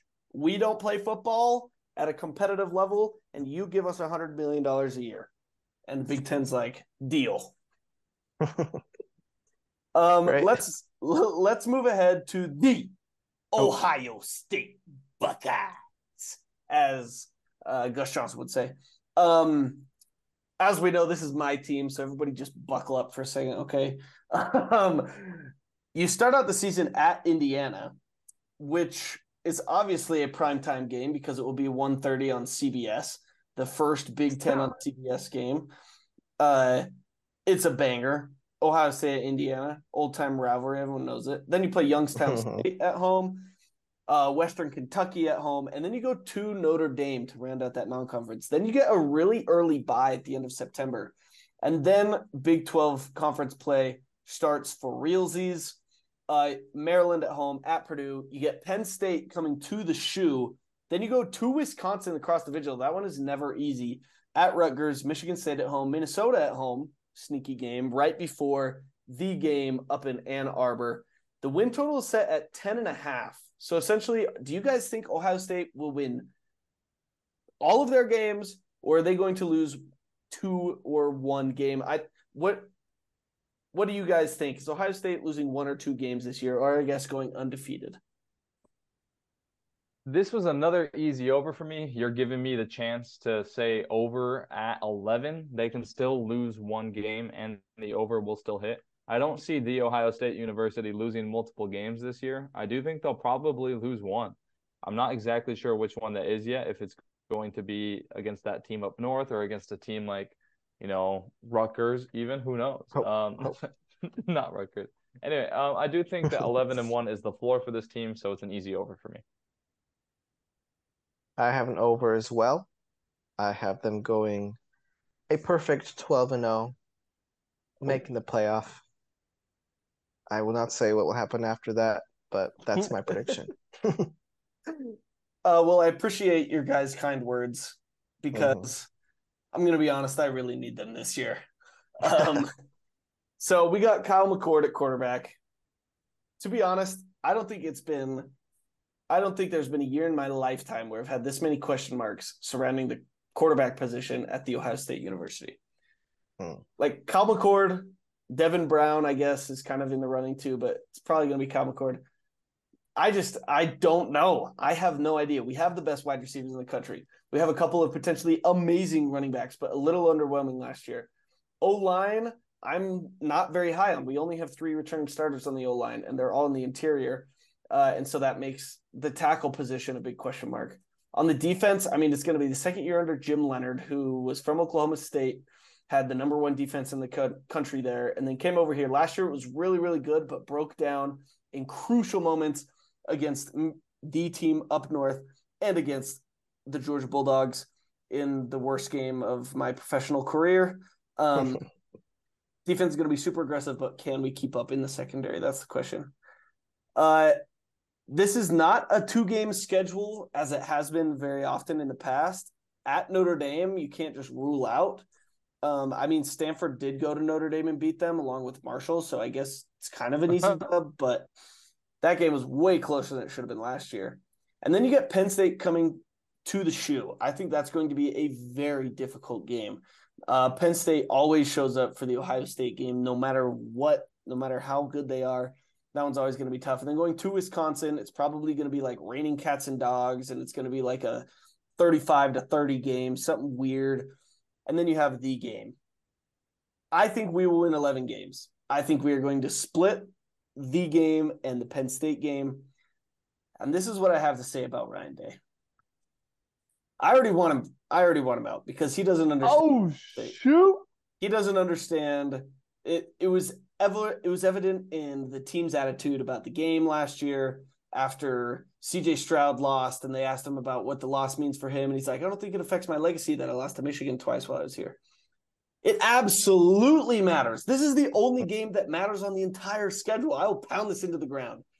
If Ohio State goes 11 and 1 every single year and loses to Michigan every single year, that is a complete failure. That is the bottom of the barrel for Ohio State. uh, uh, John Cooper was fired because he won the Rose Bowl three years in a row and lost to Michigan three years in a row. Like, like this guy is incredible, but he could not beat Michigan. They fire him. The same has to happen with Ryan Day. He does not. Under Urban Meyer, you could feel the in in the in the locker room in in the way that the players spoke about that game. It was storied. It was spiritual. It was religious. The way they talked about the game, the way they they revered it and respected their opponent every single year. And Urban Meyer went 5 and 0, 6 and 0, whatever it was when he was here. Ryan Day doesn't have that same attitude. He's not playing, he's not coaching with the same focus on our entire season is to beat Michigan and then win the Big Ten title after that. Um, because it doesn't really matter about the Big Ten title. You're going to win it no matter who you play. Um, but if he doesn't instill in our team that just fighting desire that we would rather stop living than lose to Michigan again, then I'm completely out and will be completely on the fire Ryan Day bandwagon. And it was a I don't care if we win the national championship this year. If we lose to Michigan again this year, it is a complete and utter failure of the Ohio State football season. And I will hold to that no matter what. Nothing will amount to beating Michigan this year, no matter what happens. Uh, and that's my spiel. Amen. God bless America. Go Buckeyes. All right. Wow. that that's quite something. Uh, Yeah, we've quite been talking about Penn State a lot. Let's move on to them in our preview. Las Vegas has them at a tier below the Ohio States and the Michigans in the Big Ten, but still very good. Their win total is 9.5. Their non con includes a game against West Virginia at home, against Delaware at home. And then they play WeMass in uh did I say WeMass? So WeMass is UMass in the middle of October at home. I think WeMass is their new name now. I- oh man, I, I'm changing it. WeMass is so much better. I don't know what just happened, but I, I'll start. That's not a very tough non-con. Their Big Ten draw they have their road games are Illinois, Northwestern, Ohio State, which will be hard, and then Maryland and Michigan State. Not the hardest road draw. Mhm. Their home games are Iowa, Indiana, Michigan, and Rutgers. Also not very hard. I have them going 10 and 2, losing to the Ohio State and the team up north and hitting that over. I'm gonna have to disagree with you, Dan. I have this Ooh. team going under. Mm. Mm, yeah, I honestly don't know what's going on here. Um, other than the fact that I think they'll lose to Michigan and I think they'll lose to Ohio State. And I think Illinois is a formidable foe, especially early in the year when they're fully healthy and they can still bang you around like they want to. Um, I I think Illinois is going to be a hard team to play against. So I think that might be their third loss. I'm going under on the Penn State Pasties. The Penn State Pasties. The pasties. Um, I'm very, very, very, very high on this Penn State team. I think they're winning 11 games this year. Whoa. I'll tell you why. Quarterback Drew Allar, first five star at Penn State, and who knows how long. Uh, the like fourth ranked quarterback in his class. He's very, very, very good. He's a dual threat player. He's a freaking baller. He's a gunslinger. Uh, hashtag canceled. Um, Oh. he is the missing piece that Penn State has been missing. They've been stuck with Sean Clifford at quarterback, kind of one of the same things as Minnesota, right? Like he's been there for forever, so you kind of respect him and you kind of want to give him the starting nod. But after a year of learning from, albeit savvy but not very good, Sean Clifford, uh, Drew Allar is ready. Running back Singleton and Allen are the second best running back duo in the country behind that team up north. Um, o line is going to be incredible. The defense is going to be even better than it was last year, which was sixth best in the country. I am very hyped. I think the Iowa game is going to be a tough one, but I think they win. And then I think they're going to split at Ohio State and the team up north. Um, I think they're going to split those games and get to 11 wins. I'm very high on this Penn State team. Wow. We got quite the spread on the Penn State Pasties. We do. Let's see Mhm. how our other P team does in the Big Ten. We got Purdue, the Boilermakers, otherwise known as the Fighting Drew Breezes. Um, Purdue has a win total set at five. Their non-con includes Fresno State at home, a trip to Virginia Tech where they will be entering the Sandman, and then Mhm. Syracuse in week three. They have notable games such as at Michigan, at Nebraska, and at Iowa. That's kind of not what you want to do if you're Purdue, especially getting Ohio State at home, Wisconsin at home, and Minnesota at home. Possibly the worst possible draw for Purdue and the Boilermakers, but their win total is set at five. What are you guys going over or under? I am on the under here, and it's for that exact reason, Justin. They have a brutal schedule. They have a new head coach, Ryan Walters, who's a very defensive minded guy, which is going to be interesting because they've been an offensive minded program for the last couple of years, but it's going to be more defensive minded now. Um, but they did pick up an air raid offensive coordinator plus Hudson Card from Texas. So I think they'll be competitive, but I just don't see the wins. I just don't see them. There's not not on this schedule unless there's another schedule somewhere. Um, All right, Barton. uh, Fresno State dub at Virginia Tech, Syracuse. Anybody can beat up on the ACC, and then Northwestern and Indiana to finish the season. I think are your your wins, but I I just don't see a Minnesota, Michigan, Nebraska, Ohio State, Iowa, Illinois, Wisconsin. I just don't see another win. Four is way more likely than six. I'm going under. Um, yeah, I'm with Jared here. I think they're most likely to get five wins, which would be a push. But if I had to go one way or another, I'd probably lean under to four wins. Their Big Ten draw is very difficult. They could even lose to Virginia Tech or Syracuse. And so, yeah, I have the under. So for the exact reason that you guys have the under, I'm going over on Purdue. Purdue is one of those schools that just the the more you back them into a wall, the harder they fight.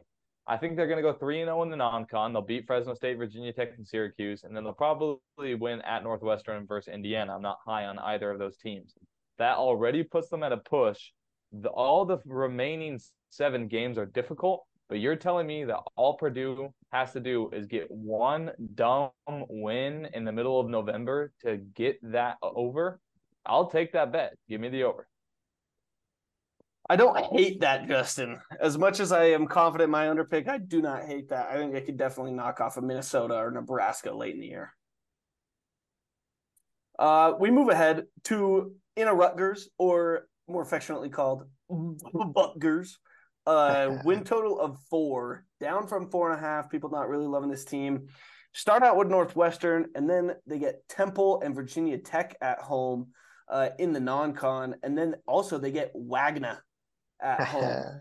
uh, we know how incredible Wagner is. Um, one of the worst teams in FCS, by the way, if you didn't know. Um, win total of exactly four. What are you guys choosing over or under? Well, let's see. Um, I didn't even go through the schedule on this one. I just automatically assigned an under because there is no way Rutgers is getting the five wins. That's just impossible. I've never seen it happen in my lifetime. Maybe it's happened. I don't know. But um, I don't think it'll ever happen again. So oh, give me the under on the Butgers. Yeah, I had the under as well. I think they will sort of plateau at three wins. Whenever they get those three, I don't know. You never know what what'll happen with bad teams in college football. But yeah, I think five wins is out of the question. Four wins is unlikely. I'm, I'm going with three. Uh, yeah, I am also on the under here. I mean, where are the wins? Show me the wins. Northwestern, maybe. Temple, maybe. Temple's better than Rutgers, in my opinion, but it's at Rutgers.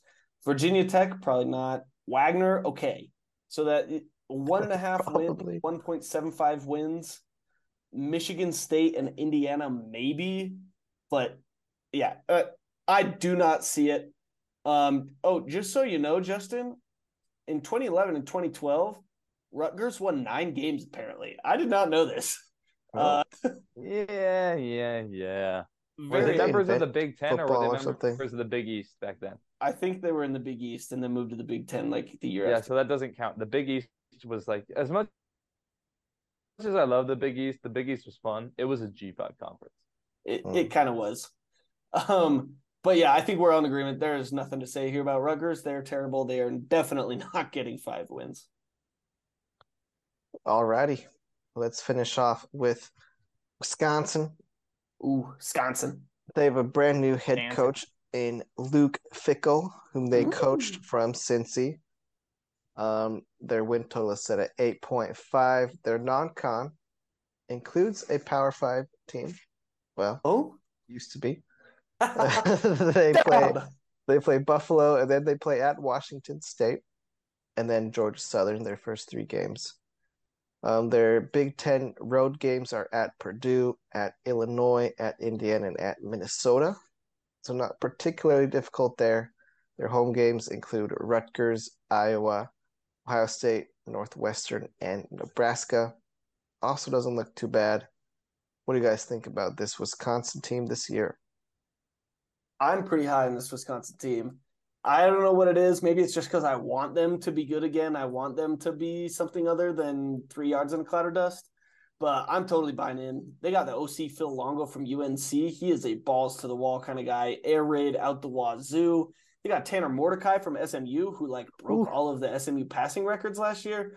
And they have Yeah. Braylon Allen, who's an absolute monster at running back. I I'm just really high. I think they're really good at every position. I think they're going to wipe through all of the like not good teams, and then the Minnesota game, just because it's a rivalry game to end the year. Ohio State and Iowa, you probably lose at least one of those games. But still, even if you lose all three of those question mark games for me, it's still nine wins. I'm going over. I'm very high on this Wisconsin team. Probably going to end up going six and six because of that, but still give me that over. Oh man, I'm also high on this team. I think they brought in a lot of good pieces in the offseason in it, coaches and players. Um, like you've said, Jared, you've outlined that they have a pretty easy schedule in the Big Ten. I think they could get up to 10 wins this season, Ooh, which would be a comfortable over. I feel pretty good about taking the over. I'm to disagree with you guys on this one. I don't feel good about it, but I'm going under. Um, I do guys, I do get your guys' logic, and I do see this easily going over. I just I picked the under, so I got to stick to my guns. I'm a man of principle. Um, I just think that at Washington State game could go south for them, especially Washington State's proving, you know, we're we belong in the power conference. We're gonna beat Wisconsin. You know, that loss alone will probably take them to the under. I think that's probably the make or break game, and it's week two, so that's kind of tough. So, um, yeah, I'm going under eight wins for the Badgers. Justin, I can definitely see that. Washington State, definitely, I can just hear their fans right now saying, you should have taken us instead of Washington, yada, yada, yada. Um, but also, like, if they lose that Washington State game, they could very well lose to Georgia Southern, who's going to have a really explosive offense the next week. Um, and then it from there it could derail the entire season. So I don't think an under is completely out of the question whatsoever. Uh, that does it for our win totals. Um, let's co- highlight a couple of storylines, uh, a couple of superlatives uh, to get us out of here about the Big Ten. I'm I'll start off. I my biggest question for the Big Ten is will Ohio State beat Michigan? That is it. That's all I got. Um, what about you guys? What is your biggest question? My biggest question is how many Big Ten teams will make the playoff? Ooh, Will it be one, like we usually see? Will it be two, like we have seen? Or will it be zero? Who knows? That's what I'll be looking for out of the Big Ten. that'll be very interesting. if The Big Ten gets zero teams. yeah, I will be very worried. that'll be crazy. That would be extremely interesting. Um, my biggest question, just after we did this win totals here, is: Am I sleeping on Maryland? Mm. Because uh, no, you guys definitely are, are um, higher on Maryland than I am this year. So uh, that's uh, that's my question. Are am I sleeping on Maryland? Did you sleep through Maryland's restoration? I, I guess we'll see. That's what you were asked. Well, what do you guys think are the most important games this year of the Big Ten schedule? I mean, Um, yeah, Jared, do you want to start? I'll just get mine out of the way. It's the game. Dan, take it. Yeah, I think the games between the top three teams in Michigan, Ohio State, and Penn State, those three games will all be important. The game, Penn State, Michigan, Ohio State, Penn State, those will all probably have playoff ramifications and they will be must see TV. I agree. I think Penn State Michigan is going to be a big one. Um, that's going to be the make or break game for Michigan. Are they going to contend for the title again this year or not? That game will decide it. And then Wisconsin versus Iowa is going to be a big one in the Big Ten Mm. West. Not one to be slept on. It's going to be a very interesting game. I think that will be another make or break game for the Big Ten West. Uh, let's move on to some over and underachieving teams. The ones that we chose to either do way better or way worse than what Vegas or even in this case, their fans are expecting. Dan? Yeah, my overachieving team is Wisconsin. I think the you know the fans are probably expecting a good amount, but they haven't been as good as most people hoped the last few years. I think they'll take a big step forward this year. And then my underachieving teams are unfortunately Nebraska, as I've said, and Indiana. I think those will both be some disappointing teams in the Big Ten this year. Uh, I do not blame you. um, I the over is Penn State. Like I said, I'm very high in this Penn State team. I think they're going to be really, really good. Um, even better than people are saying they're going to be, which is pretty good.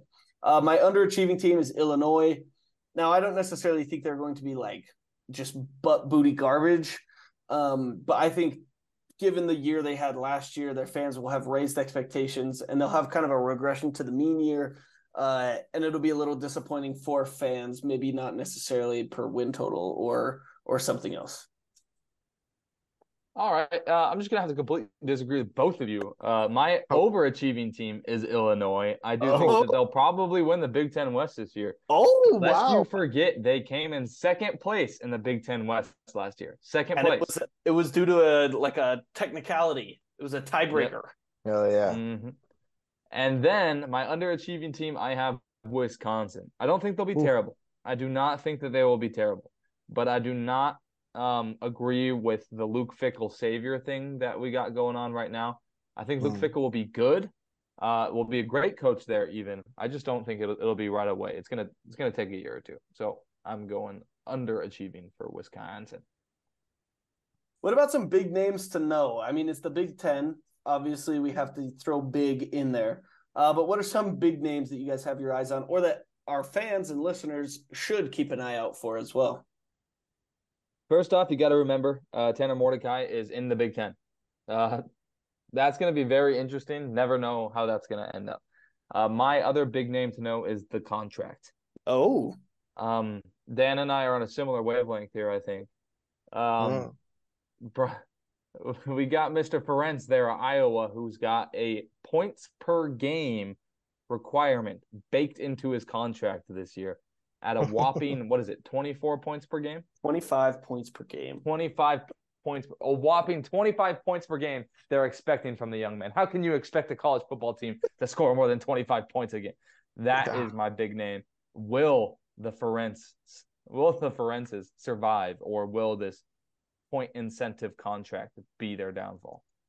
No, I'm right with you, Justin. Uh, Brian Ferentz is my name to know. Everybody keep a running total. I'm sure there's going to be several Twitter accounts out there that are doing it, but follow the Iowa offense. Will they average 25 points per game this season? Brian Ferentz's name and job are on the line. Yeah, my name to know is one that you might already know, but it's Ryan Day. Mm. I think he'll he'll be talked about a lot this year, either in a positive or negative light, depending on what happens in the game. he might be out of a job at the end of the year, or he might be apologized to and or praised. So he's it's a big year for him. I agree, Dan. That it is a very big year for Ryan Day. Might as well call him Ryan Years. Ooh, okay, Ah. nice one.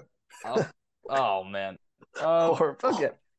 on this podcast, we love hot takes. So, what are Oh. your hot takes for the Big Ten season? What are your bold predictions?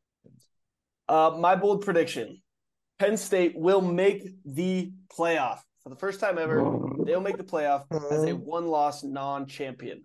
Uh, they will only lose one game. It will be in the regular season, and they will.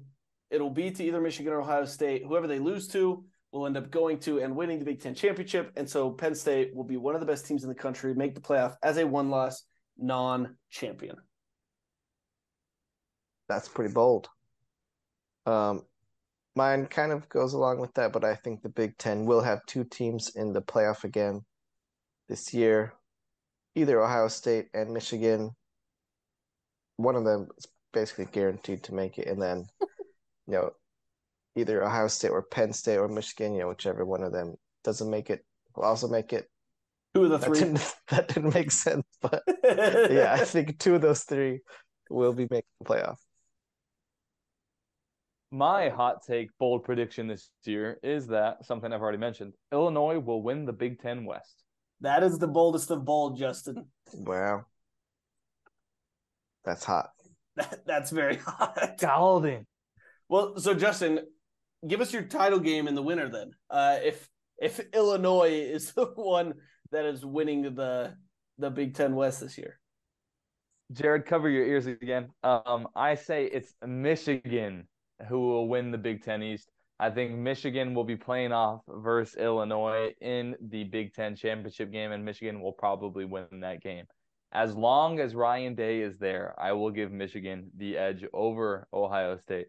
So I say Michigan gets to the championship game and wins it. Justin, that's disgusting, and I hate it, and I do not disagree with you. You hate that it's true. I hate that Yes. it's true. Um, for me, I I really don't know how this is going to pan out in the East because I think all three of those teams could win it. It's probably going to be like a three way tie or something, and then they'll have to go to like fair play. But who had the least amount of false starts Fair called on them? Oh no. Um, but I'm going with Ohio State from the East. I have to, right? I have to.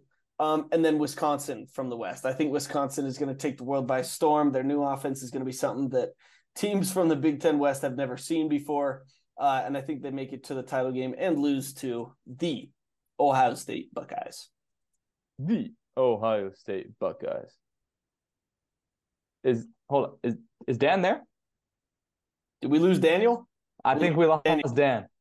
Dan Dan Dan has had it with us. Dan has had it. Oh my goodness. Let's see if we can stall for a second to get him back. Um, maybe his Wi-Fi cut out. You never know. Yeah, let's uh let's give him the benefit of the doubt and uh let's go through and say the best thing we ate this week or today. Let's just do today. What was the best thing Today. we ate today, Justin? Um, a filibuster? I- all I've had is airport food today. Uh, after this, there is an Outback Steakhouse in the parking lot that I'm going to go to for dinner. Oh baby, So, oh uh, baby. yeah, I'll I'll go to Outback. How about yourself? Um, McKinley made like a like the you know the spicy Southwest salad Chick Fil A. McKinley like made like a knockoff version that was so good. Oh, It was like low key, uh, like almost better than the original one. We just couldn't find like the Chile Verde sunflower seeds, you know, that they have in the little packet. yeah. Um, but it was incredible, absolutely masterpiece. Uh, yeah. Um, but we still don't have Dan. Um, yeah. Uh, he's not texting back either. Hopefully everything's okay over there in New York. Uh, yeah. Should we check the news real quick? Just I guess it is it is eleven fifteen over there. It's pretty late. man. Maybe he got yelled at by a neighbor or something. maybe he just like went to sleep. he just fell asleep on the couch and his phone timed out. Um, okay, I guess we'll just kind of read it off. Dan had Ohio State and uh, Wisconsin in the Big Ten championship game. Seems familiar. Uh, and he also had Ohio State winning his Big Ten championship. Uh, of all the times for Dan to cut out, like 45 seconds before the episode was going to end was probably the best. So, uh, it was literally right as it was about to end. oh, Dan says his laptop died. Oh, um, Um, what? So, do we filibuster a little bit longer, or Uh, what, I'm what are we texting doing here? this is great podcasting. I love this. Okay. He says we can just finish up. All right. Uh, well, there you have it. There's the Big Ten preview. Uh, we are literally like almost two weeks uh, away from football season. Uh, it's been awesome having you guys here with us. Hopefully, you all enjoyed the episode. Make sure you go share it with your friends. Uh, we'd love to grow the community. Really, the, the reason we do this is for you guys. Like, we don't get paid, we don't get compensated all the tedious and and many hours that we put in researching for all this. Uh, so just just enjoy it. You know, that's the one thing I ask is just enjoy it. Uh, but yeah, I don't know, Justin. Any parting thoughts? Absolutely, just enjoy it. You know, you don't hear any ads on here. Maybe we'll start doing our fake ads again. Who knows? Those are kind of fun. Those, but those you know, were good. we're not we're not making revenue off of here. We're just trying to have fun, and we will have fun with you guys. Um, it's it's more fun the more people we have listening, the more people we have interacting and responding to our prompts on Instagram and Twitter. So make sure you are sharing the episode with your friend and helping the show grow by leaving a five star review, which will boost it on uh, Apple Podcasts and Spotify and make it available for more BYU fans to listen to. We love you guys. Uh, Dan loves you guys. He's texting us that he loves you. Uh, he's sorry that his uh, laptop died, but yeah, we love you guys. Goodbye now. Bye.